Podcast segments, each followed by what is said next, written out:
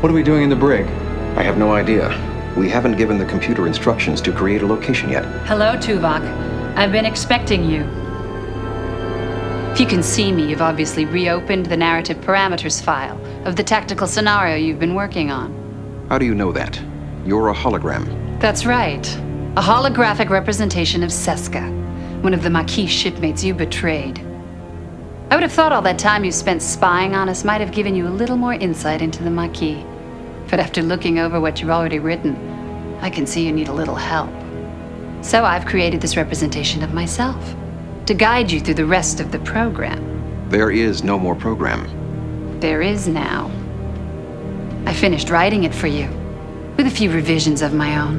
Revisions. To start with, the holodeck is now sealed. Your friends will find it very difficult to get you out of here. And the safety protocols are off, which means if I shoot you, and I am going to shoot you, you'll die. But not just yet.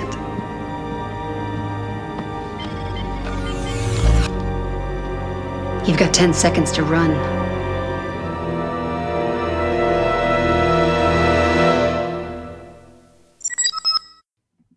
Hello, welcome to Snap Trek, the Star Trek podcast where we compare two episodes of the universe's premiere science fiction franchise, Star Trek. I am one of your hosts, Ross Webster, and I am joined by Jen Tift. Hello, Jen. Hey, Ross. How are you? I am good. I am very excited because I'm still on a sort of uh, Picard high, having Oh, just watched. Nepenthe. Oh my. That was So that good. was such a good episode. I was really really pleased to have seen that one because they are just getting better and better. I really liked the episode, um, but I don't think we have. We're not. I don't think we're going to touch on Picard at all today because our two episodes No. are they're Picard seven and Hugh absent entirely. Um, Feels weird. it does it does feel weird but uh this is an you know this is an important podcast this is an important uh security protocol that we need to go through otherwise yes, we'll, we will not make it to the next Sure. level Very unusual. I don't think I know this game. What's it called? Chula. What are the rules? we compared two episodes of Star Trek using a variety of categories. For each category, we select a scene, or a character, or an idea, or a prop which we think is great, and we award a point to the answer which we think is the best. Aggressive. Adversarial. Competition for fun. Though Snap Trek is a competition where we award points, it is play just for the fun of it. There are no prizes or trophies. The real aim is to have a great conversation about Star Trek and perhaps look at the episodes in a new way. The best way of getting in touch with us is on Twitter via at SnapTrek. You can get in touch with me, Ross, uh, at STRTRK1701, and Jen. I'm also on Twitter. I'm at Eat at Quarks. And we absolutely love to hear your Star Trek poetry, your idea for potential Snap Trek comparisons, any ideas for categories or category answers uh, that we've that we've already discussed. We love hearing from you, so definitely get in touch with us if you have any thoughts on today's episode. And in this episode of Snap Trek, we are surprised to fall afoul of hidden automated security protocols programmed by Cardassians in order that they should have the last laugh. I was lucky enough to watch Deep Space Nine, Season 3, Episode 7, Civil Defense. Jen, what did you watch? and and I was lucky enough to watch Voyager season 3 episode 25 worst case scenario. These episodes went together really, really nicely. Um, It, it's a fun double feature. it really is. It's a really fun one. Yes, because it's the certainly the Voyager episode almost seems like two distinct episodes. Like there's definitely a part one and a part two, Right. uh, where it, you know the, the tone changes. But both such fun episodes, lots of laughs in both of them as well, despite the fact Yeah. that it's quite serious. it's life or death stakes, but it doesn't really. I I mean, you, you feel it, you do, but but it just means it's also very, very funny and very. It all seems Yeah. quite tongue in cheek, even when they're Yeah, facing yeah. dire situations. That almost can't believe this is really happening. Yeah, Like, there's this- death phasers coming out of the replicator. And Yeah, just looking at herself, just like laughing about it. uh, such weird episodes, and you really get the idea that the writers know how to make the Cardassians sneaky evil, just in just the right way. For Okay. sure. Commander, I would like to remind you about my poetry reading this afternoon. I wouldn't miss it for the world. I can't wait to see what he's come up with. Uh, as ever, we begin each podcast with a lyrical recap of the episodes under discussion. Jen, would you like to give your lyrical recap of Voyager's worst case scenario? Sure. Um, I went with a straight up limerick for this one. hmm Okay. So this is my limerick for worst case scenario. It's just harmless fun, don't you see, to pretend to fight the Maquis. But the true mutineer adds a dollop of fear. Ten seconds to run, declares Seska with glee. Ooh, it's nice. It's nice. Gets the two parts right in there. right, yeah, like you said, part one and part two. Yeah. in this episode. and gets gets a nice a nice ref to Evil Seska. Oh, and I Oh, think- I love Seska. Seska's so good. Is that one of the last times we see her until season seven? yeah, because we see. Well, yeah, we see her again in Shattered. Yeah, that- yeah, and- that's that's it. That's we never see her again. yeah. Yeah, crumbs, and that's such a nice out of the blue. Yeah. She's here. She's messing with you. What a great, yeah. What a great surprise. Okay. Because it- it's surprising enough, like, and you know, and B'Elanna is shocked too when she sees Seska as the benign hologram version of her.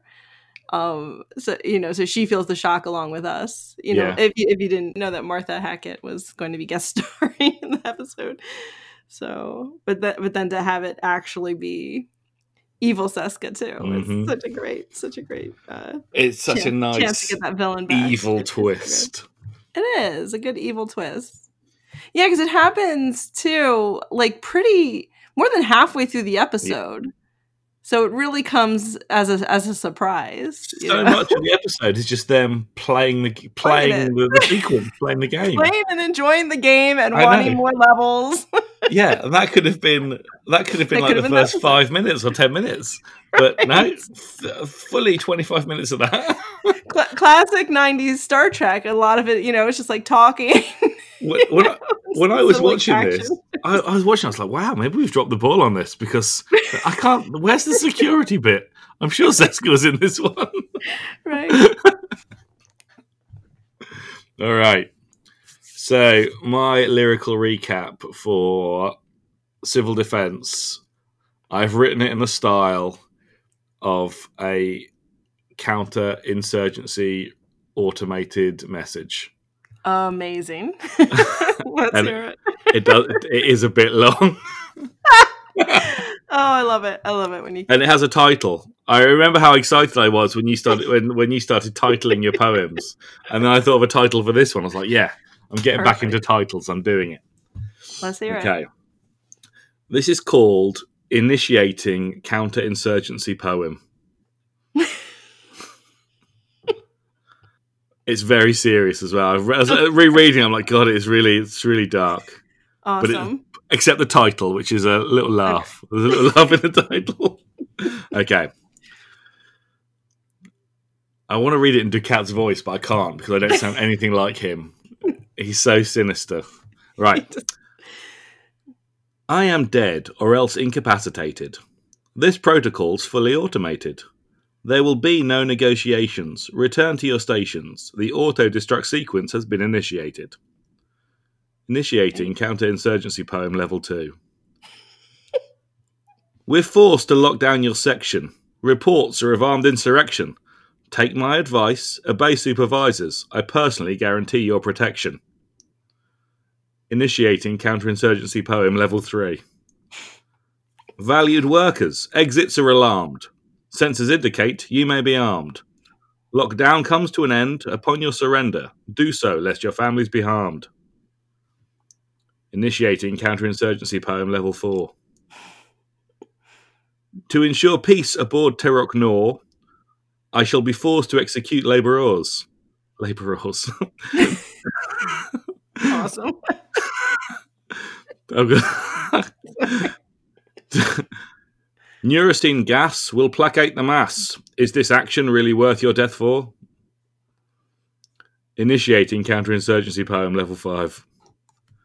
Events are now out of my hands. These are pre programmed auto defense plans. In response to the ruction, the station set for destruction. I admit, how we got here, I don't quite understand. there we go. Not, it's not funny. It's just serious and threatening. but can you imagine if Dukat rhymed his messages to the Bajoran workers? I, li- I like to think that if I'm recording automated messages that may be played after my death, I would go to the trouble of making them rhyme. I would do that. you know, you might as well go out with style. This is your your final message. Exactly, exactly. He begins it with, "I may already be dead." So then I thought we were going to get some dark secret, like right, right. you know, That's pretty dramatic. exactly. So instead, he's just doing what he always usually would have done. Oh. Oh, right, okay. By the time Um, you receive this message, I could already be gone. you know? I know, and he doesn't mind. really. He's happy as, about it. as long as you're about to die as well. Oh, that was really good. Thank you. awesome. I feel like I should have ended it on a lighter note, but anyway, it it really Well, you the- can't when you get to level five. That's the most serious one. It can it only is- end with the destruction of this of the uh, Yeah. station. what I, what I wanted to get across was how every time he says it, it's like it's really he's really trying to wash his hands of it. Like if only Yeah. you weren't trying to to destroy the station, then I wouldn't have to destroy the station. Right. Oh yeah, classic. You're making me do this. Yeah, exactly. that is, and that's so uh, you know that that kind of a, abuse power tactic. Ugh, horrid, horrid. And it's, it's very Cardassian. It's yeah. very Cardassian. Both of these plans are very Cardassian. They're, they are very Cardassian. Um, let's get to this. Let's do it. Let's do it. Jen, what would you like for the first round? Okay, uh, so for the first category, let's let's start with some laughs because these are we finally you know we have two funny ones here. Uh, Yes. let's go with let's go with our best comedic moment. Best comedic moment. Yeah, what's your best comedic moment for uh, civil defense? Okay. I automatically want to go to the tiny head tilt Gara, uh, the tiny head tilt Dukat does when he realizes he is stuck in ops with everyone else I love that part. That part is so awesome. because he's when when I think it's Kel comes over the uh, comes over the uh, announcer the PA and Dukat, this is outrageous. And he's giving it, starts giving it some commands, and nothing's happening.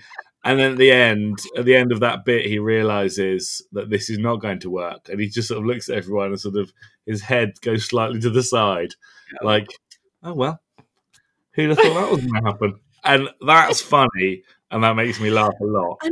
And it's funny too because it's like you know that the fact that Dukat's codes don't work anymore means that you know that's bad for our people too. That means that's bad. You know that means the station's gonna, gonna explode. But Yep. in that split second, you're just kind of like kind of happy that Dukat is gonna die. It's like that look of who'd, who'd have thought that was going to happen? Not, not Oh, me. you so deserve that after He you're did. torturing everyone. I, I want to get to that, but I don't want to give too many points to get to Dukat Okay. in this because he is he is a villain.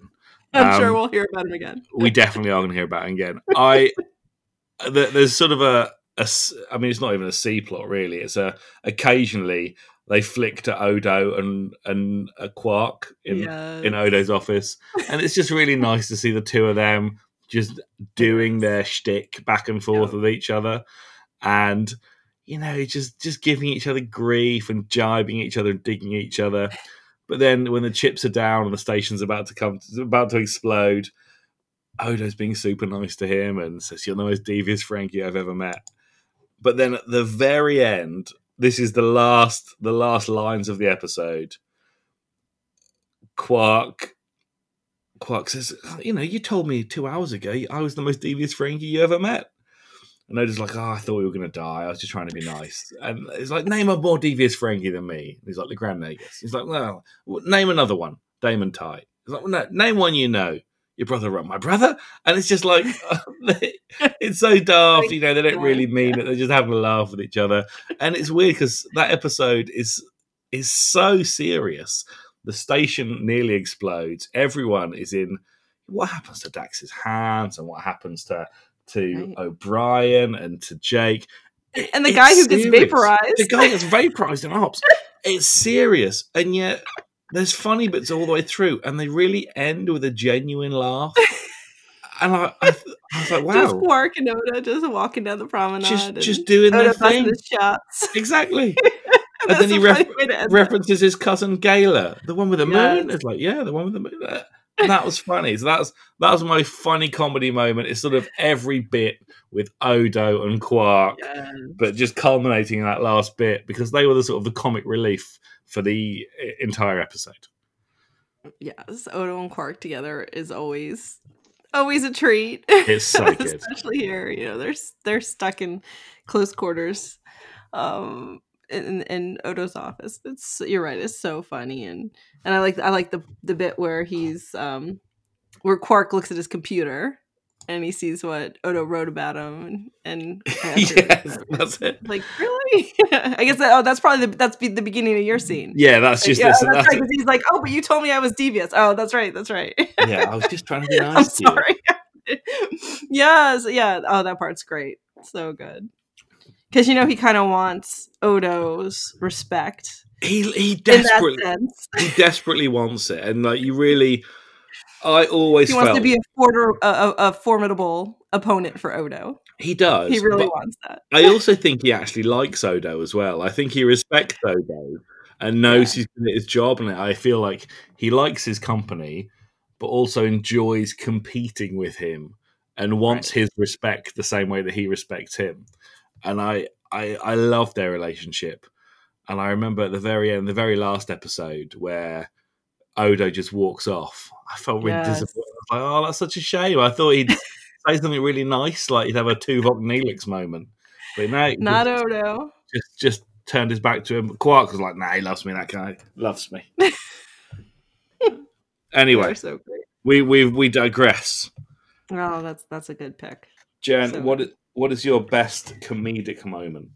Okay, so yeah, so a lot of the comedy here just comes from the fact that that everyone is really enjoying this Mhm. this program. You know, um, you know that Tuvok just meant as a as a tactical training exercise, and everyone's treating it like a holonovel, Mhm.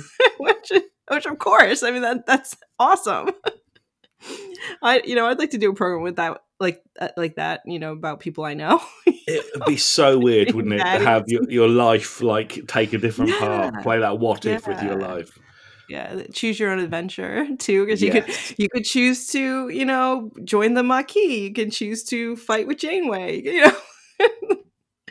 Um so uh, but the moment i picked for this is when um oh, well okay um the i have an honorable mention too Mhm. so my, my honorable mention is so what you know when they they figure out that everybody's everybody knows about this supposedly secret program and Mhm. and Neelix comes up to him and he, you know, oh, you played this this great new game, and and, and Neelix describes how like what he tried. He's like, oh, I tried to you know send a message to Yes. Janeway, and, and Chakotay caught me, you know, phaser, end of program reset.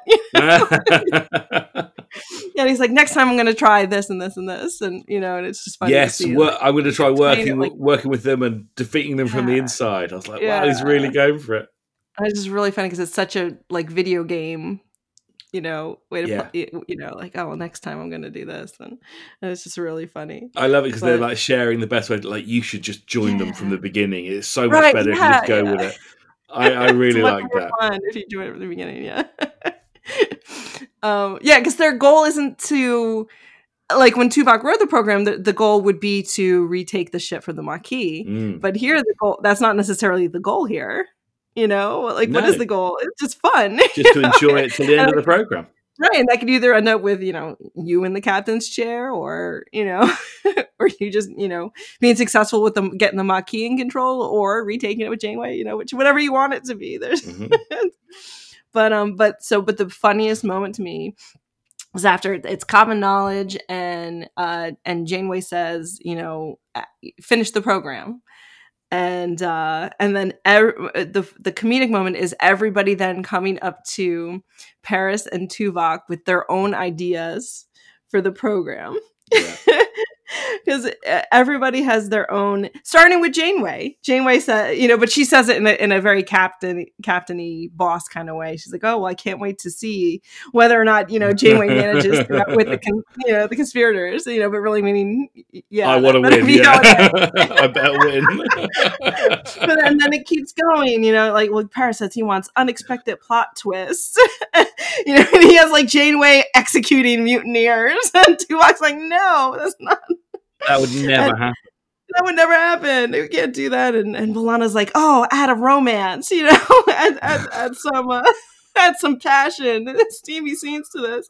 You know, Neelix is like, you know, my, oh, my char- character wouldn't act like this, and change this, and um, and they finally think that they're they're done. You know, they're like, let's go somewhere else, where you know, Yeah. away from all these people trying to give us ideas, and they go into the holo- ho- uh, into the holodeck. And who's there waiting for them but the doctor? and he has suggestions too. but him, they're just able to they're like, yeah, transfer him back to the to the sick, sick bay. Yeah, that was funny. When Tuvok just transferred him straight away back to him, that was hilarious. but that's that that's my moment is is everybody trying to uh you know be an extra cook stirring the pot with with the new ideas for the to, to finish the holonovel. It's it's So such a nice it's such a nice idea because you really get the idea that they are sort of all invested in it and they're all like Yeah, they're so they're all in it, friends yeah. and they're all like you know like oh try this try that let's all have a go and it is really funny and some of the ideas are terrible and you can Yeah. even though Tuvok betrays no emotion you can see he hates every single one of these Oh, suggestions. That's, and that's what makes it so funny. Is Tuvok Yeah. is like, oh my god, they're ruining. Because at first he's like, oh, this is just a training program, but then Yeah. like, oh, these people are ruining my vision for this. You know? Exactly. and then he mentions the dictates of poetics by Yes. And I was I, I can't believe we've never brought up the dictates of poetics. We should be. I We mean, should. that- Our entire section should be the dictates of poetics. oh yeah, that should be our. uh that should be what we call the section where we do our, We our lyrical recaps. Um, yeah, it I- is. You know, logic is an integral part of narrative structure. yeah, and when when Tom was just saying, "Yeah, I'm just making up as I go along," and just thought, would you even ever say that to Tuvok? If you're trying to impress anything to him, why would you say that to him? A sentence which he would hate from beginning to end. Yeah, it's almost as if he was reverse psychology, you know, using reverse psychology on Tuvok to try to get him to help with the program. You know, because that would be like the worst. Yeah, you're right. Hey, I'm gonna have Janeway murder all these mutineers. How's that sound? Sounds great, doesn't it? Just barely containing the seething rage.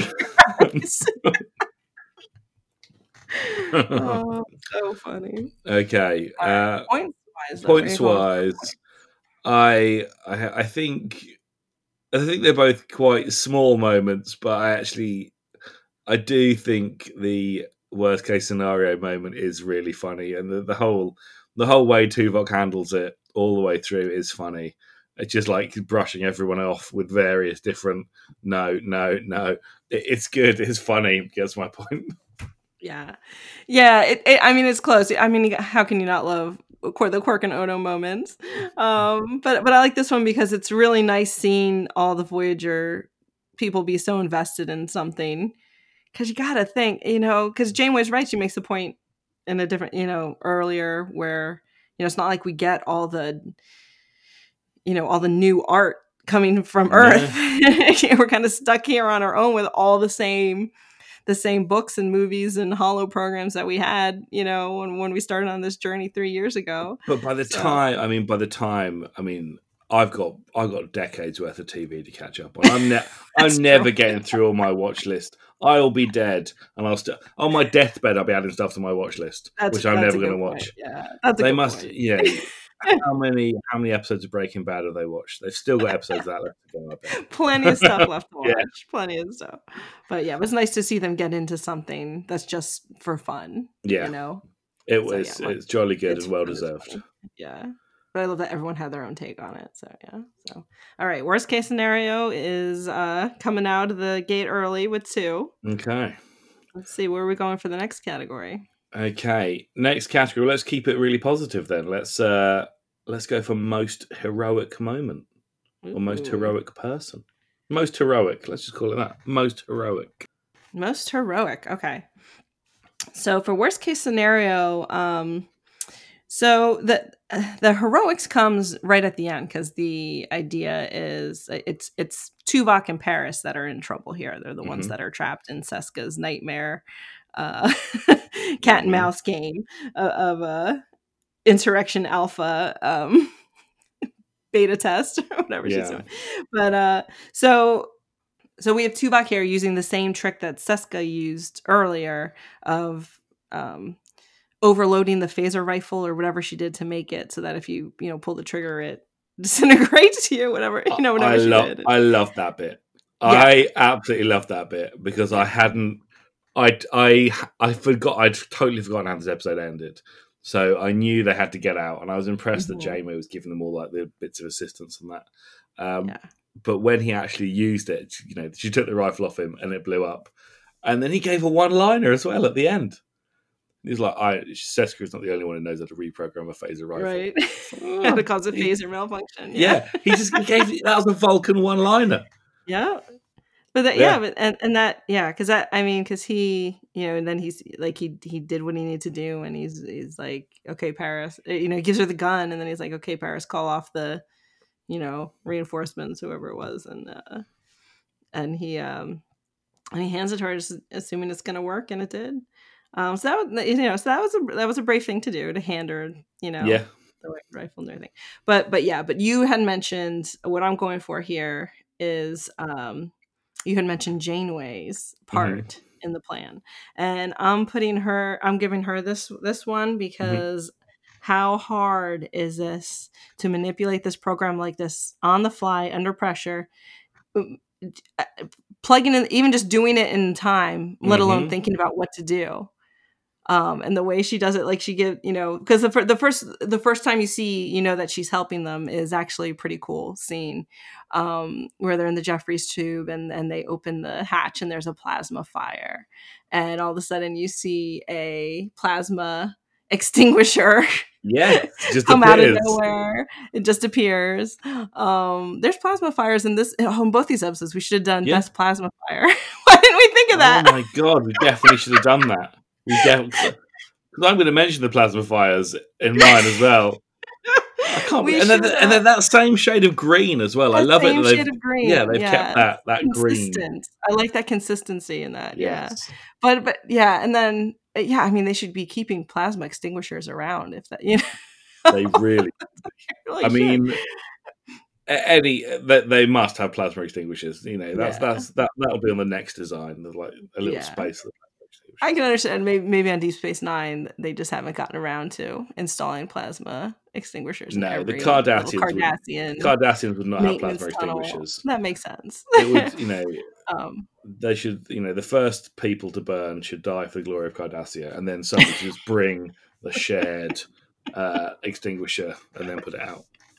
That- Oh, but but yeah so that but then she you know she lets them know that that was her you know she writes a message go to the weapons room and she, and she comes up she comes up with all these great ideas uh, and, and and in the face of the program um like re initializing itself every everything she does so that i mean has to keep putting her mind to it. yeah, like yeah, it's yeah. A, st- a stressful scenario, and she's got quite a lot riding on it to like on the fly think of new things Right, as new things occur.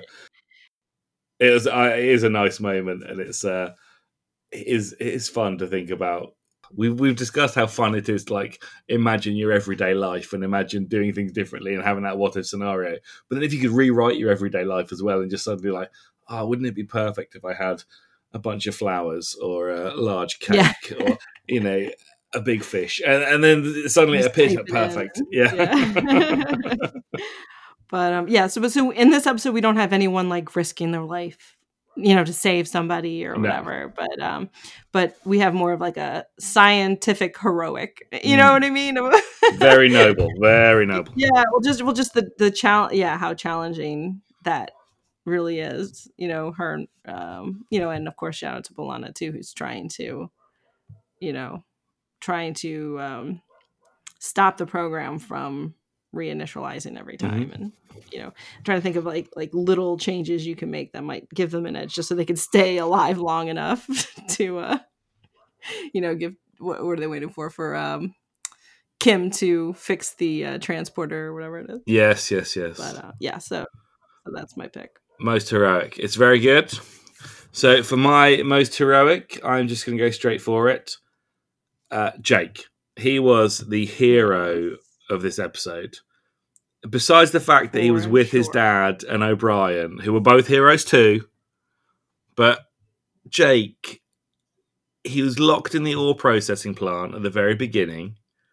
He volunteers to climb up the, the processed uridium pipe and crawl through in the dark and unlock the doors.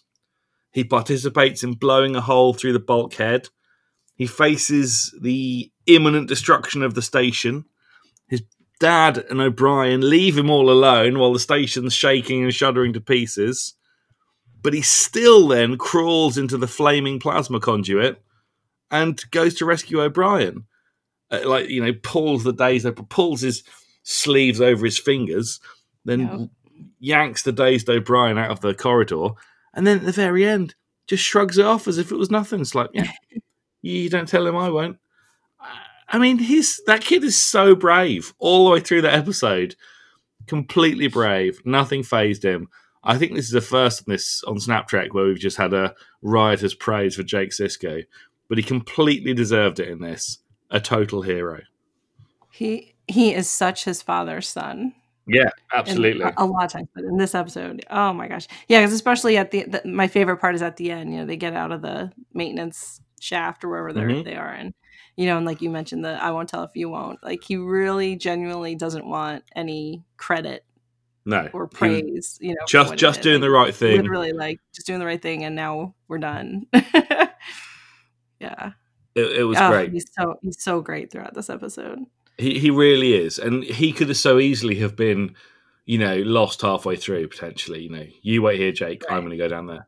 Right. Oh, Well, he even he even says he's- like Jake try to make it to the you know whatever it was the escape pods or the Yeah. Defiant Bridge or wherever they were sending the the people. He's like trying to make it there, and he's like, I'm not going to make it. I'm staying, so I'm staying with you guys, Yeah, so I can he help was, in any way I can. And and he was he was absolutely vital because potentially Oh, yeah. O'Brien would have died in the plasma fire. yeah. Well, they would uh, if it was just O'Brien and uh, Sisko, they would have died in the neurocine gas in the processing room. If it wasn't for Jake. Yeah, and then and then O'Brien definitely would have died, um, in the plasma fire. Mm. Oh my gosh, so brave, So Brave all the way through. Yeah, Brave I'd all the way say re- Yeah. really great in this episode. I thought. really great. Yeah. Well, and you're yeah, and and Ben and Ben and O'Brien too. Yeah, they they do that thing where it's like maybe one of us will make it through this plasma fire to you know get to this panel and um, they both just yeah pull their sleeves off. That was easy Yeah. as well. I hope my I've never tried to pull my own sleeves off, but I hope I don't think they come off that easy. I'll be honest. Maybe they're designed to do that. You know, em- yeah, looked emergency pretty, uh, mitts. Yeah, Yeah, it looked pretty. Um, you know, like wasn't very ragged. no. But um, but yeah, so they did that, and and and and Ben too. You know, Ben like knew O'Brien was in trouble, but had to carry on. Had to you had to you have to carry on, or else Yeah, No, no point saving. O'Brien just to lose him to the exploding station. Right, it's like I have to go randomly pull out rods from this panel over here. Yeah, when that when that was happening, I was like, "Does he know what he's doing? Is this a hail mary? Is this? Does he know what's going on?" And then it's like, bah, bah, bah, and then it stops, and he sort of looks relieved. I'm like, Oh, I just I love it. "Yeah, I'm Uh, not sure he knew what he was doing there." because he'd like randomly like pull out a rod and like look at it, like examine it. What are Yeah. you looking for? Not just he'd says, say, like, just "Oh, not not, that one, this one on it, not this one. Oh God, not, not this one, not this one, this one. it's so great. I love those data rods. yeah, they are great. I- oh, they're so good. But um, but yeah, and then well, yeah, and I, I gotta wonder about the plasma fires too. Like like the green. Well, I love the green plasma fires. Yeah, Um, but how like it wasn't very smoky. I, I- like what a I guess a plasma fire wouldn't be like smoky. It'd be more like like um gas certainly. Yeah, that was like you know They- that it seems that visible. yeah, it's But, more and um, it's more airborne rather than Yeah, sort of right. static. yeah. Um, but it was that there are. I guess we don't really know the the qualities of plasma to know yeah, exactly yeah. what it would do. I'm very interested in that. Yeah, of course. but uh yeah of course i am but um yeah so, so yeah because like how long did o'brien really have it so if he passed out there i mean he might have not had very much time he would have suffocated pretty quickly Some, Yeah. you know and um so jake legitimately risked his life and saved O'Brien's. and saved o'brien's and, and then just shrugged it off like you said oh he's so great in this episode He is great so uh, obviously my point's going to jake sisko here My uh, point also goes to amazing. Jake so He great. he all the way through the episode he was a hero. Yeah. Well done, Jake. Well done, Jake. okay, so we're tied up. Okay, your ch- uh, it's your choice, Jim. I think. All right. Okay. Um, category three. Let's go with our favorite or best scene. Okay, best scene. What do you Okay, got for civil defense. there is no contest for the best scene in this episode. One scene stands out beyond all other scenes, and it is the scene where Dukat materializes in ops. Mhm. It is hilarious. He is so smug. And he just starts monologuing. Well, I just had a very strange experience. There I am, patrolling in the demilitarized zone, and I get an automated message from myself telling me that you've let the station, you know, fall into self destruct mode. And he just strides around ops while the So replicated smug. phaser, the replicator phaser, just takes pot shots at the crew. Um, and he and he's he's like indicates that he definitely knows how to help, and that he probably would help.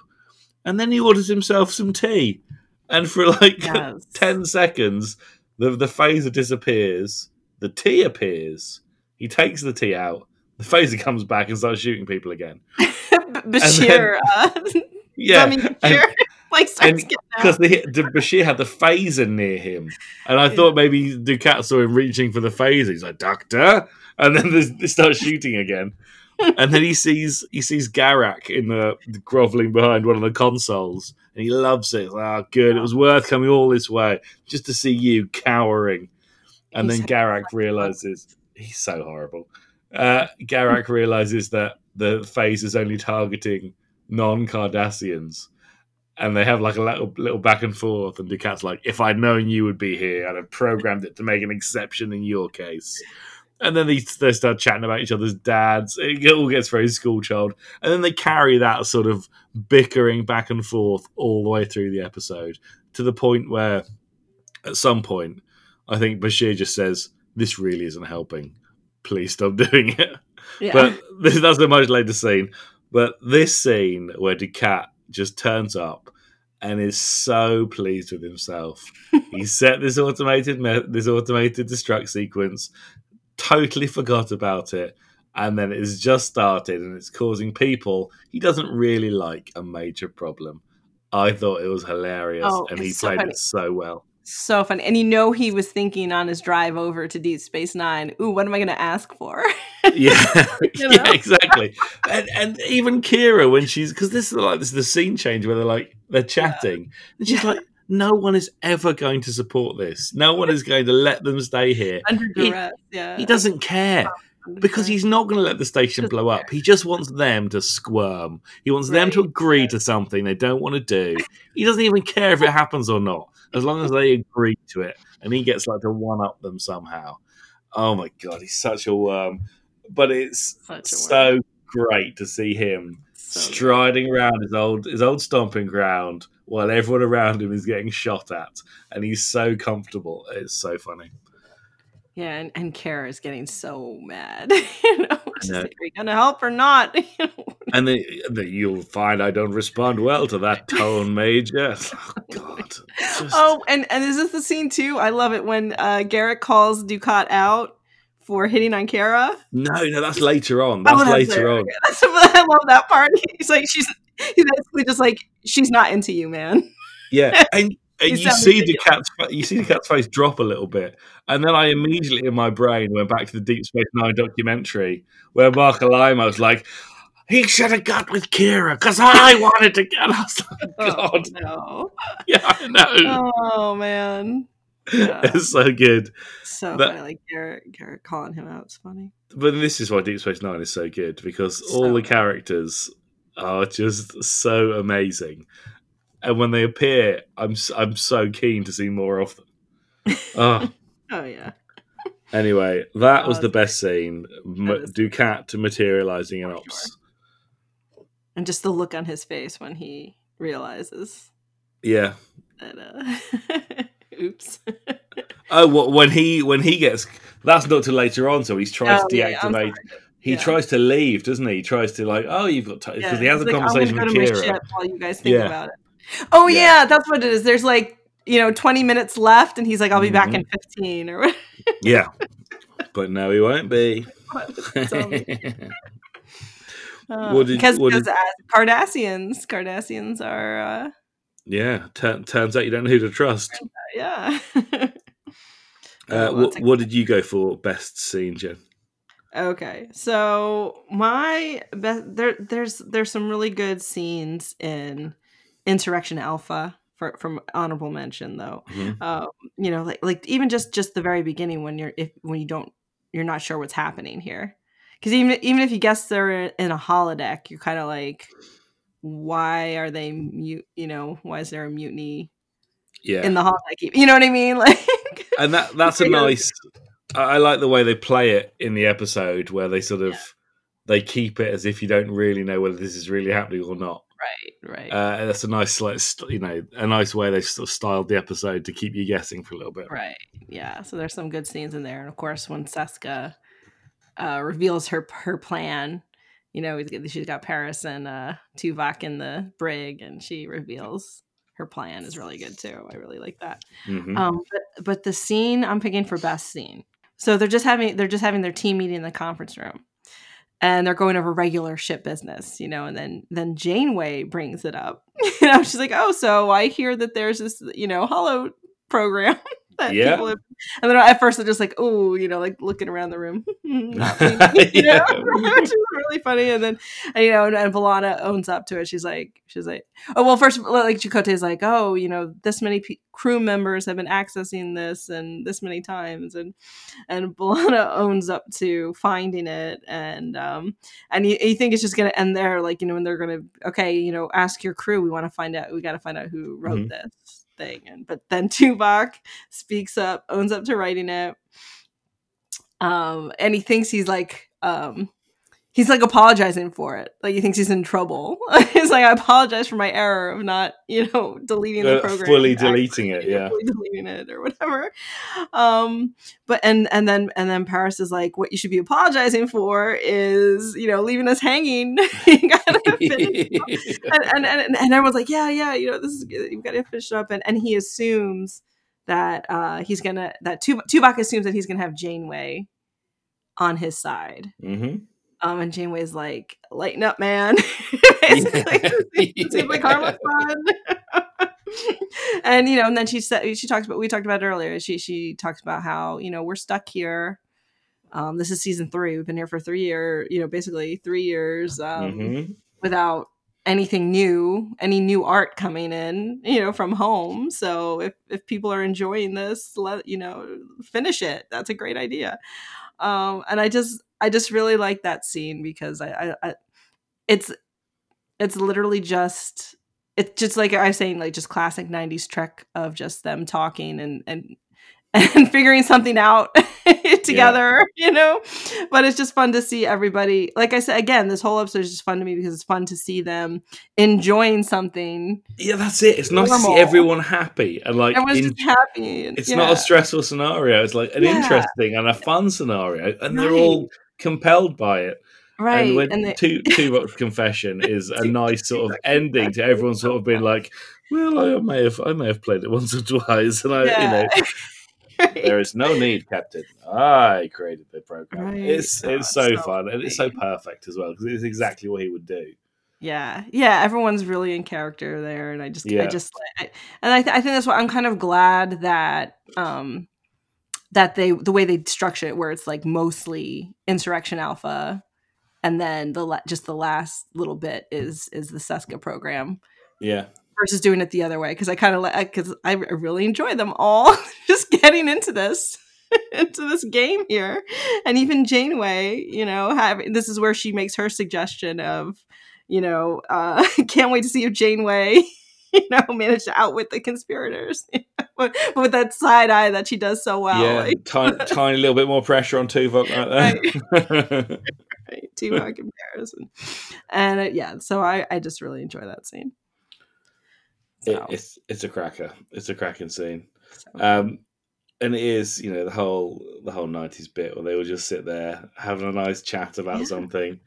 Uh, we're seeing that a bit more, I think, in Picard, where they sort of, uh, they don't. There's nowhere to sit, obviously, so they're just standing around.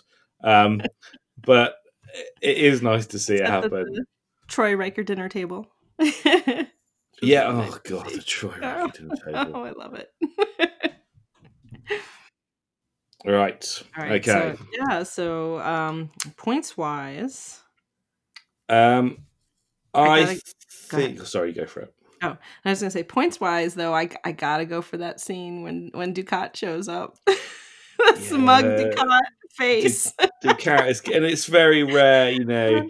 yeah. you, because in this episode, it's in this episode and scene, it's nice because you do know that Dukat probably is going to solve their problem for them. He probably intends to help them. He's just being a real cock about it, yeah. and that that's why it's so funny. Sorry, I shouldn't swear, but that, that that's why he's just been so irritating. You Yeah. know he's you know he's going to do it, or he intends to do it. He just wants to really make you work for it, really make you sweat. Yeah, you're gonna work for it. Yeah. Yeah. So yeah, Oh, I do think that scene is really funny and really so well done, and it's Dukat at his very worst best. You know, Yes. Yeah. And I love to. I love the. I, I love you know with the um. The phasers only hitting non-Cardassians because until Dukat shows up, you don't know that.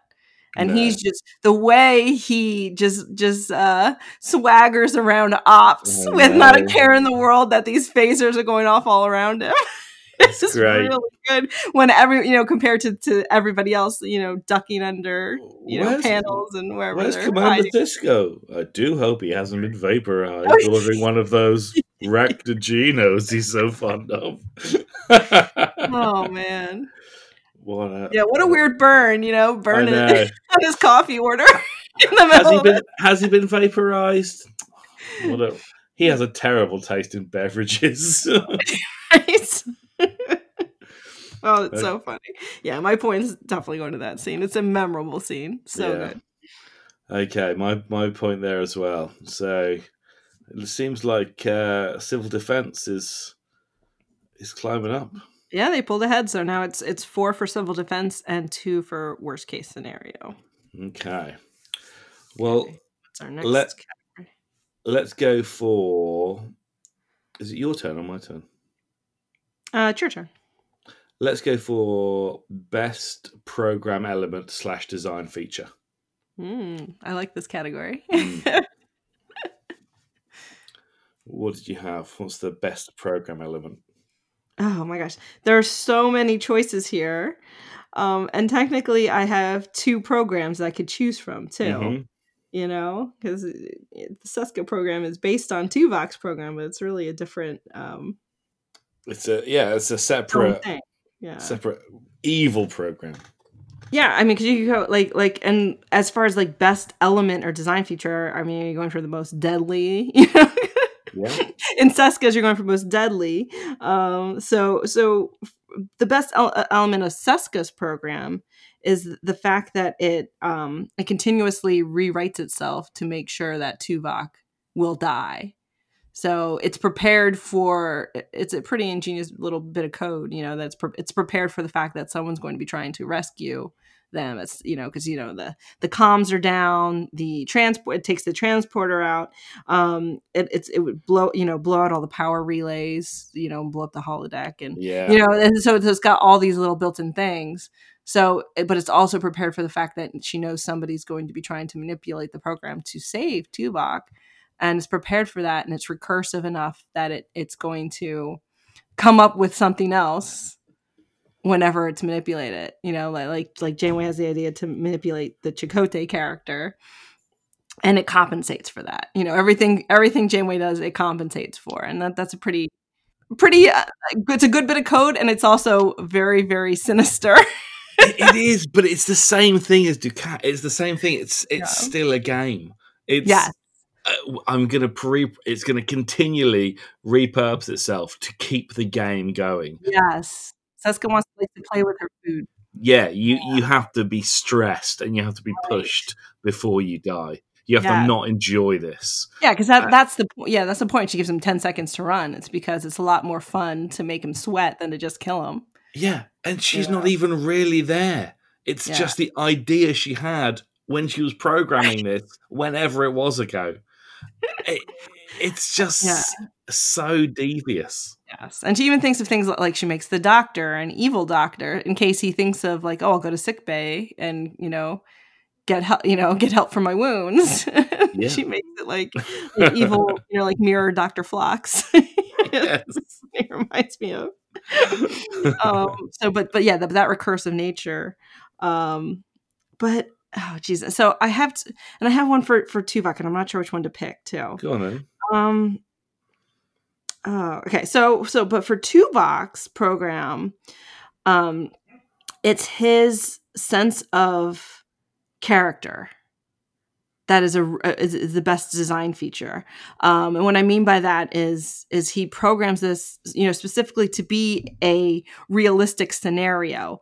He you know he gives he gives tries to give paris a list of all the probability calculations he made all the, you know all the different scenarios that could possibly happen in a mutiny. Yeah. um, but but so he but his sense of character here he knows um, because of his time uh, as a spy in the Maquis organization he knows Chakotay. He knows that Chakotay's not going to want to kill people indiscriminately. He's you know the Chakotay hologram says a variation of no, you know no nobody has to die here today. He Yeah. says that a bunch of times. You know like he knows that that's part of Chakotay's Yes. character he knows that um, on the, the Seska hologram that he programmed says, you know, I'm not as easy to win over as Chakotay. You know, he, he knew that he knew enough to know that Seska, even before we knew, you know, that she was a spy too, that she was devious enough that she could be a little bit more of a wild card. Um, Absolutely. He knows that both sides are formidable. You know, he's it, the Chakotay hologram says Janeway's no fool. You know, and Jane, you know, Janeway does some the hologram i- i- is is um is really clever too. You know what I mean? So he knows that both sides are going to be coming up with with things that are, that, that that are are very you know make them formidable opponents. Um, so it's it's it's honestly as a training program, it's would be really effective. I think. This is why it was such a good and enjoyable program because Tuvok made it to be real, and that's what the thrill of it is for the people playing it. Yeah, It seems so real, it does. and that's because he's good at his job. Oh, good. it, and it, it accidentally becomes entertaining rather than informative. just you know, just through the nature of the events, you know, how events have turned out. But that doesn't mean that he's not good at his job, and he has done a great job. Yeah. Um, so yeah, uh, you've got a, you've got a tough choice Oh, ahead of my you, Jen. Which Yes. which one are you picking? you know, I marked them both down, and I'm like, oh, I'll just make the decision. I thought it'd be obvious once I started talking about it. I think, geez, well, you know what? Since since I'm fighting a program, I'm going to be going up against a program that does want uh, wish people ill Uh-huh. in civil defense. So I'll I'll go with Seska's because because that's just like that is that is very very Cardassian to Yeah. uh, design a pro take a time to design a program that that way. That's that kind of recursive program, um, and it's, it's it's a really good. This is a really good uh, torture Tuvok and then kill him program. yes, it is good. I'm sorry, So- my dog is barking. No, no, no, no. Always good to have uh, a little background. Lieutenant Commander Luna is uh, is alerting us to the presence of the encroaching deer hegemony on the front lawn. really? yes, she she Oh does not care for the deer. and there's like I can I'm looking at the window right now. I can see there's like at least twelve deer. Are you kidding me? Yeah? What do you live like by a forest or something? I am the wild girl of the woods. yeah, no, I had so like yeah, so my front is wooded, and then there's beyond it is a meadow, and and in the meadow is where the deer like to hang out. It's their their favorite. oh, how lovely! Well, lovely for me, not so lovely for poor Luna. Oh dear. but um, but yeah, she just likes to loves to bark at the deer. Um, Okay, I'm sorry. a, a small price, a small price to pay for visible deer. That's true. it's nice to look at. But um, Um, so yeah. I'll, I'll go with the I'll go with Seska as well. Well engineered uh holo program. I, I think that's a wise choice because that is the I, I'll be leaning into the devious aspect as well, and I have to say when it comes to between well I'll save this actually, um, best program element design feature. A couple of things came up which I just really loved. The force field that went not just across the doors of Odo's office, but all around the room to prevent him from leaving and Taking into potentially rendering any assistance to Bajoran Yes. workers. taking that into is- account he's a shapeshifter. That is Exactly. that like this is next level. We don't trust our own staff. Right, you know, right. Yeah. we found him. He works here. He does he does a good job. But honestly, when the chips are down, you better lock him up. And if he gets destroyed, so be it. I absolutely love that. and that he didn't know about it, and it just goes through the entire office. I thought that was great. I love that that he he's like, wow, I guess they didn't trust me. Yeah, Like, I didn't know. and he, I think you probably deep down did know that, but Oh, it's, Yeah. but it is it is a, a nice little nod to the Cardassians of old. yes. Um, and uh, I mean, my favorite. I mean, this is it's a really basic one. My favorite program element, even beyond all the wonderful messages that Dukat sends out, all the wonderful "my hands are tied, I've no choice but to gas you to death," which are funny but also really horrible, was the replicator phaser Mhm. which I it's just such a smart idea. so and you know smart. what? Until that appeared on TV on that episode, I'd never thought about anything like that. I'd never thought about using the technology like that. as a weapon. but they yeah. exactly, and it's it just looks like a multifaceted candle holder, and it seems to draw power just directly from the replicator. Just power beams down to the center of it, and it just shoots out at all the non-Cardassians, just randomly, like taking pot shots. It was so clever and so fun, and it really did. I mean, it just stopped the operations of the station. It wasn't like people were figuring out what to do or finding a way around it. They were Yeah. all cowering for their lives, and you know, potentially, if Dukat hadn't appeared, who knows what would have happened because they were all in. It was a pretty dire situation. It was only getting worse. Um, so it, it just seems it seems quite small compared to the sort of all encompassing devious program that Seska's written. This is just one element, and you know, I know Dukat didn't have this idea. He didn't think of this idea.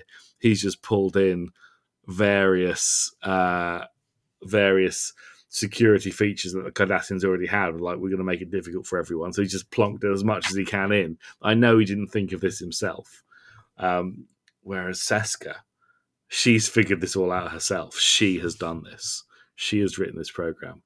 Even before I finish talking about my thing, I'm already convincing myself that Seska deserves this point. I, I mean, yeah, you say that, but but I love I love that element too. That um, it's, think about how devious that that um replicator laser really is. I mean, first of all, it's strong enough that it vaporized that guy. So this Yeah. is like this means business. It's also Well, really racist technology. Yes. Oh my god, I even thought of that. It's racist. Like, Jesus. yeah, like, which is just another added level of horrifying. You know that it can, it, it can you know tell. I, I don't know. I guess DNA. I don't know how. I don't. I, I'm not going to try to guess how the technology works. it just does. but yeah, and, and a replicator. I mean, you could you could put one of these in every room Uh, because every Yeah. room in on the station has Will a have a replicator, Yeah, and yeah, I mean, you could kill a lot of people that way.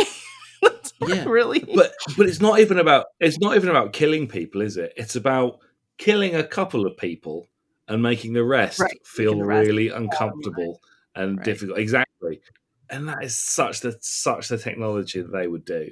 yeah. Because if they wanted to kill everyone, they just make it a bomb. A bomb would have Right. replicated and blown yeah up. they would because they're gonna well that you know and that's true i think that aren't they at the level the program level where the station's in self-destruct mode at this point Yeah, so it's gonna they're all gonna be destroyed anyway so this is this is just uh cruelty an added yeah, cruelty just prolonging too. it. Yeah, like yeah and the same way with Seska. It's they, these Cardassians just like to play with their food. You know? yeah. God, that is really awful. Oh my gosh, yeah, it's a really Cardassian weapon.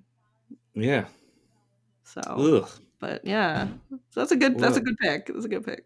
Where, where, where's your horrible point going to? Oh my Where- gosh, where this are we is- putting this? These are horrible categories. Yeah, you know, I, I I'm gonna go with with with Seska. I think um, because I mean that's a great weapon. Um, but uh, the thing I like about Seska's is it um, well the cruelty the, well they're both the cruel the cruelty exists in both of them, um, but I think Seska's was clever to try to um, try to um, anticipate what the strategies would be to, to try to mitigate her program. And Yeah. you know, it must have taken a whole heck of a lot longer to to do it like this way. You know, it's it's a lot more complicated program uh, to do that, and she took the time. and you know that's how Carda- you know cruel and Cardassian she is. She took the time to do it right. I've got to say, Right my, my wrong. point is going to Seska as well because Yeah. she has made this program. She's found it, she's hidden it, yeah. and she assumes it Playing will long only. Yeah, she assumes it will only ever be played once she is no longer there. So whatever she was going to do, she's done it by now. Because that is brave as well to put this program hidden in there, because it would have completely outed her if it had been found. That's right. Um, yeah. Um. Yeah. B'Elanna said it was put there like a month before she left, Yeah, so she had it planned. Yeah. Yeah. but Seska is she is intelligent. She's written this program from nothing. She's made it what it is. Dukat might be the face of the you know the self destruction of Terok Nor and Deep Space Nine, but Seska is the soul of that program, and she is horrible. Uh, so my point definitely is going to her. There's no doubt about that. Okay. Well, then that leads us into our final category. Actually, w- w- we can keep up with this discussion. the program suddenly catastrophic failure. The final category is obliterated, and we're left with this final Obsidian Order Award. So we're all uh, before we start that though, we're all tied up. So we're all tied up. Has four, and worst case scenario has four. So Okay. the Obsidian Order Award is, is going to be the final decision maker. here. Okay, this could all turn it. This could all turn it. Um, Okay. So who would who would you give your Obsidian Order Award to for civil defense?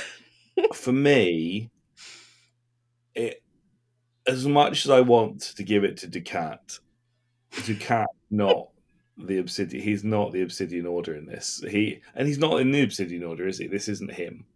He's in the military, um, and he is not the ultimate programmer either. The Obsidian Order award has to go to Kel. He is Dukat's supervisor. We hear the voice of Dukat leaving automated messages all through this episode. So when Kel sweeps the rug out from under him, playing him at his own game, and leaves a message informing him that this him beaming out is a last ditch attempt to save his own life. He hasn't managed to secure Terok Nor, um, and that he should the least he can do is die like a Cardassian. It is particularly satisfying, and you know Dukat does take it with a bit of rage and a bit of I don't know. This he still he still doesn't quite He's, like a cog in the system. Yeah, he, he still thinks he's super important, Yeah. and this happening is an irritant to him. But he's convinced he'll find his own way out of it because he's so sure of himself and you know self-important. But just to know that everything that he has planned out, he's created this secret system of automated problems for people to encounter. But that should he ever be there as well, somebody's done the same thing to him Right. he's been he's been outmaneuvered by somebody who's playing the same game as him. Uh, so it has to go to the person who does that. It has to go to Kel. Wow. That you threw me for a loop with that one. yeah, it's so true though. Yeah, because he wow, he really thinks that he's the mastermind of Terra Yeah. Core here before he gets that last message. yeah. And when he's like, when he's hearing the message, he's so angry, and it's so great to see him getting taken down a peg. right. It, Oh, it doesn't last too long because he's too cocky. He's too sure of himself. But it is great to watch, and uh, it's you know very satisfying. yeah, and he does actually end up coming up with a pretty good idea for them to, you know, to get out of the situation. And that's the worst thing, isn't it, about people who are sure of themselves when they actually have a good idea and know stuff. Congratulations, the, the, worst person uh, you know Yeah. made a good point. yeah. but uh but yeah and then yeah it's funny because you know whoever Gul Dukat's you know in this case case Kel you know his superior thinks the same thing about him you know Absolutely. Absolutely. And- yeah and he put that safety you know he put that safety in just in case for every level i mean which is a real that's a i mean that's a real cardassian thing to do you know ne- never trust anyone always assume the worst you know the worst that's that everyone's Yeah. gonna crush you um yeah and uh and that's a that's a really good pick Thank you very much. Thank you. I feel like I've I feel like I deserve the Obsidian Order Award. Yeah that was pretty uh really duplicitous there not duplicitous, what What about you, Jen? What who who who gets your Obsidian Order Award? Okay, well, there's only one choice here. Our uh pretending at this point to be Bajoran, but we know is a Cardassian, our dear love to hate Seska.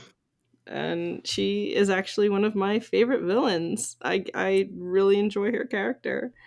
Um so she gets this award because she's I mean at this point when she when she writes this program she's planning her her departure Uh huh.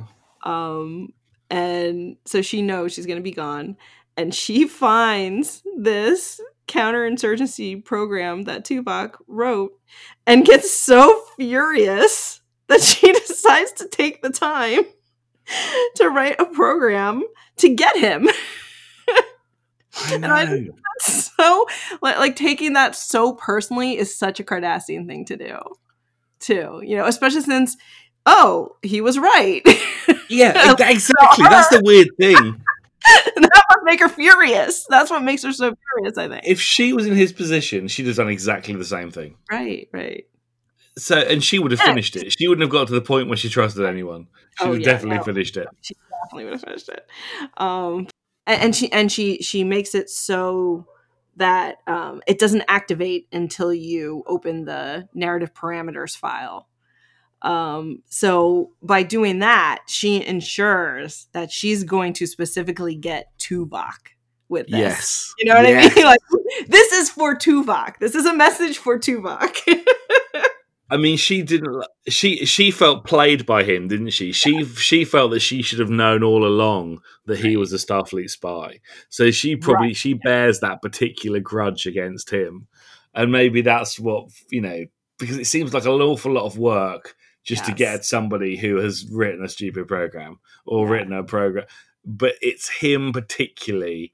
She this grates on her that she should have seen through his ridiculous uh you know his his his facade but he didn't see through her facade yeah, they're both spies. Yeah, and you know mad, mad that she got played by him, but also mad. Yeah. like you said, she should have figured it out. Yeah, it's, it's Chakotay, which I re- feel really bad for. Uh, was I mean, anyone on this crew? Yeah. Poor Chakotay. Oh, and, and that's another great thing about this program too is she takes the time to throw in the little love scene with her and Chakotay. I know. just, just for her. That's just fantasy fulfillment for her, but she throws it in there, and it that makes me laugh too. What an odd thing to throw into a program whose goal is just to, you know, to kill your enemy. I know. I wonder how long it took her to write it as well. Like, you know, she finds it and she thinks, I'm going to get Tuvok with this. Does she just sit? Is it like an, a one night thing? Did she sit down over dinner, write a program, or is it like two or three nights where she's sweating out, planning out the parameters and thinking about what would be the worst? I would think it would Exactly. take a while. That's what I'd have thought. It's well designed. It's well organized. Um, she throws in the. It's funny because because one of the the uh, suggestions B'Elanna has is to, to add a love story. You know, so- Oh, and yeah. Which is it's always funny because uh, you know the dynamics between B'Elanna and Seska. You know, they're so so similar in the beginning. Yeah. it's, it's funny that, that they both wanted to throw that kind of thing into the program. so you kind of think B'Elanna would be really interested in, in running this program, you know, with the safeties on, maybe. But I think she'd like Seska's version of it. Um, you know, but yeah, she's like, you got 10 seconds to run, you know, she, she, uh, it's just a one big, you know, lethal, you know, F you to Tuvok and Yeah, which is it's just a really, I think the Obsidian Order would be proud of Seska. Absolutely. They absolutely would be proud of the pettiness of it, the cruelty of it. Yeah, and the, the foresight, the the long planning, playing the long game for it. it's so It- it- funny. So Seska. It's such a what a great way to bring that character back too. Yes, love absolutely. way- I think they brought Seska back were really, really clever. I thought. It's it's it's really good because it not just brings her back, but it brings her back at her most cartoonish evil. Yes. It's not just Seska, you know, wants something or something. This is like I'm evil. I've done this horrible thing to you, and now I'm going to torture you for five minutes. Mm-hmm. It's just it's just her entirely Seska. Brilliant. right. So good. Okay. All right. Points. This is for points. I'm struggling with this because Seska is a great character, and you know, not I wouldn't even say you know undervalued because I think everybody does really like Seska as a character. We love to hate Seska, but I do. I think for this the the the sneaky inside sneaky. Which I Yeah. suppose would go for Seska as well because Tuvok's hidden this program and Seska's found it and then done that to him but for just because Dukat is has just has the wind taken right out of his sails by Kel. Anyone And that I can just one over on Dukat. Yeah, is and. I don't I don't think we'll ever get to celebrate. Well, th- this is the only time Kel ever makes an appearance, Oh, for sure. and it's it's a super strong moment, which I really loved. Whereas I, I feel like on Snap Trek we're going to get the chance to celebrate Seska again. And it's funny because you could tell in his video, he kind of takes a little bit of glee in what he's saying. Yeah. You can tell that he doesn't personally like Dukat either. Because he knows Dukat's a horrible person. yeah. he, he you know because they, they might be mean and cruel to each other but they still have that sort of vague sense of honor don't they there definitely is that in cardassians Yeah.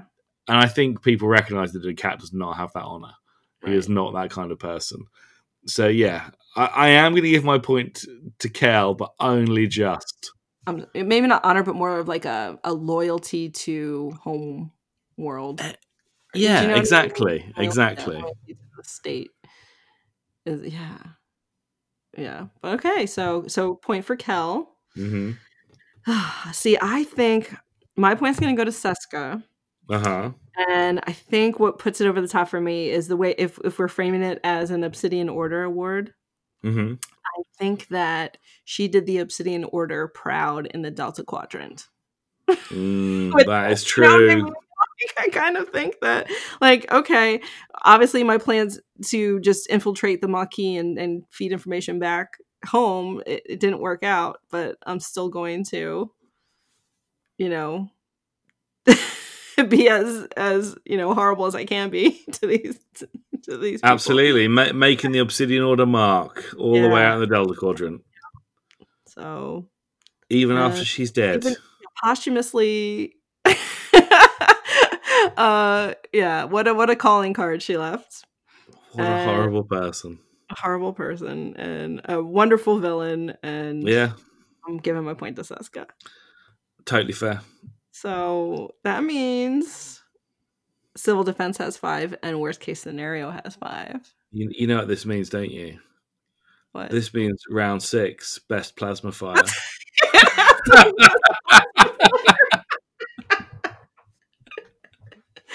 they're both good in different ways They are. I, I would I would say visually I prefer the plasma fire in Voyager because it seemed to be more threatening and menacing, whereas the plasma fire in Deep Space Nine looked more real, but it, Yeah. it definitely was at either side. It definitely seemed to be more of a heat problem than a fire problem. See, I kind of like that. I kind of like that it was just just engulfing either side of the the Mm. tunnel. I thought that visual was really cool. They had to go through it, which I really liked. Yeah, yeah the one in the Vo- in Voyager looked pretty like just like a contained like blob of fire, which maybe is more realistic of what a plasma fire would be versus just green flames. Yeah, Well, it That's was very much green flames in. Yeah. in Yeah, Deep Space versus it was like it was more of a fire that they colored green. Yeah, well, this is more of like a a, ga- an expl- a slow motion explosion Yeah. that was sort of rippling towards them, but it was very quickly put out with the fire extinguisher. Uh, I love that little plasma extinguisher. That's pretty cool. Yeah, I, I thought that was great. Um, Shh, it was brilliant. yeah.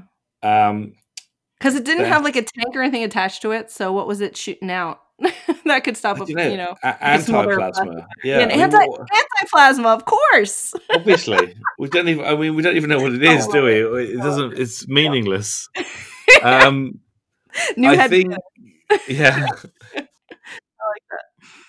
The, the the Deep Space Nine plasma has two things going for it. One, it was real, whereas uh, the plasma Voyager was only simulated real, Ooh, but still the safeties were off. Um, Yeah. And B, they didn't have an extinguisher; they just had to r- pull their sleeves down and just crawl through it. So they generally had to fa- come face to face with the plasma. It was a an exhilarating plasma moment. yeah, Where, yeah. Whereas in Voyager, it was more of a com, you know, like a a, a comedy quick fix plasma moment. yeah, like like Seska cut and pasted that plasma fire behind that panel, so they'd have to turn around, Exactly. And that Yeah. yeah, was less It- exciting. It was very video gamey. Like, Yeah, oh, can't, can't go that way. Shut the door. go that way gotta shut yeah shut the panel and go around, you know. Yeah, And the, the the extinguisher coming out of nowhere was pretty cool. I Um, thought that was great. but but yeah but the way you know there was really there was real danger involved in the deep space nine plasma fire um we got some good arcing and sparking you know Yes. with o'brien um and it was yeah yeah and it, was- it was it was interesting yeah i I'm, i would give my point to deep space nine on plasma fire I think. Deep Space Nine as well. I'm afraid. Yeah. yeah well that it that's it that's the tiebreaker so civil civil defense wins i'm i'm, ha- I'm I'm happy with that. I think that that's fair. I think that's fair. I, I, I think if worst, I think worst case scenario could have won uh, outright. If we just, you know, it's always the same, isn't it? We go through these categories, we make our choices. if the categories were different or our choices were different, Right. we we'd award our points differently, and the other episodes would win. Yeah, we could do this the same episode tomorrow and it would be completely different. Yeah. Um, yeah, but I think that's. I think Civil Defense is a particularly good episode. A close victory for civil defense makes sense to me. Yeah, Yeah. yeah, and they're both nice. They share because usually we say how similar these episodes are. But actually, these episodes had a nice link, a nice theme, but they were very, very different episodes. Yeah. But they shared that nice central theme that really connected them, and the fact it was both Cardassian orientated Oh gosh. Really hammered that home again. so I, I was glad to watch these two as a pair.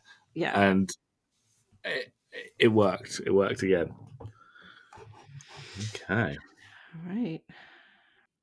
So now that we have mitigated the effects of the insurrection protocols Thankfully, we've come out the other side unscathed. Good. Now that we've finished with the old business, on to the new. Time to hand out next month's story assignments. Ritterhouse, we're waiting! Okay, friends and neighbors, let's see what Uncle Roy has for you today. Next time on Snap Trek, we are going to be returning to the family homestead as we compare Picard Nepenthe with the next generation's family. Aw. I'm gonna cry already. I think it's going to be an upsetting episode. I think there's a lot of sad stuff going to be happening. There's so much family stuff that goes on in these episodes. Yeah. I'm getting the warm fuzzies already. I'm feeling it. I like it. It'll be good to get a Picard episode on Snap Trek. Yeah, that'd be great. This will be, this this will be our first one. Yeah. No. Woo woo! We still have to find a way to get uh animated series in after this, and then we'll then we'll have them all. I think we should do a nice and we should do like an animated series episode. Okay, I'll I'll I'll Or we think of this. we could wait till Lower Decks comes out and do animated series versus Lower Decks. We could do that. I like that idea a lot. However, I do think we should be giving it the we should be making the animated series fight fight for itself. I think we should. We could, we stand- could come up with one. Yeah, let's do it, and we'll think of that. We'll think of one, and it will be upcoming. Yes, I'm there for this. I'm there for this. Jen, it's been wonderful to snap track with you, and I look forward to speaking to you next time. Same here, Ross. It's always great to talk to you. And thank you, everybody, for listening. We really appreciate it. And we hope to hear from you um, on anything about this episode, um, good or bad, uh, or anything else, any of your poetry, or anything else you'd like to share with us. So, all right. Absolutely. guess that's it.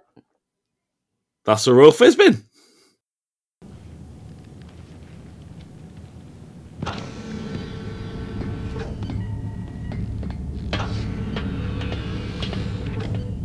I'll be back in, say, 25 minutes. Dukat, one to transport, energize.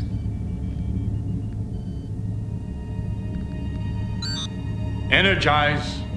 Dukat, if you are seeing this recording, it means you tried to abandon your post while the station's self-destruct sequence was engaged. That will not be is permitted. outrageous.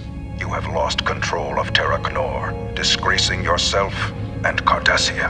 Your attempt to escape is no doubt a final act of cowardice. All fail safes have been eliminated. Your personal access codes have been rescinded. The destruct sequence can no longer be halted. All you can do now is contemplate the depth of your disgrace and try to die like a Cardassian.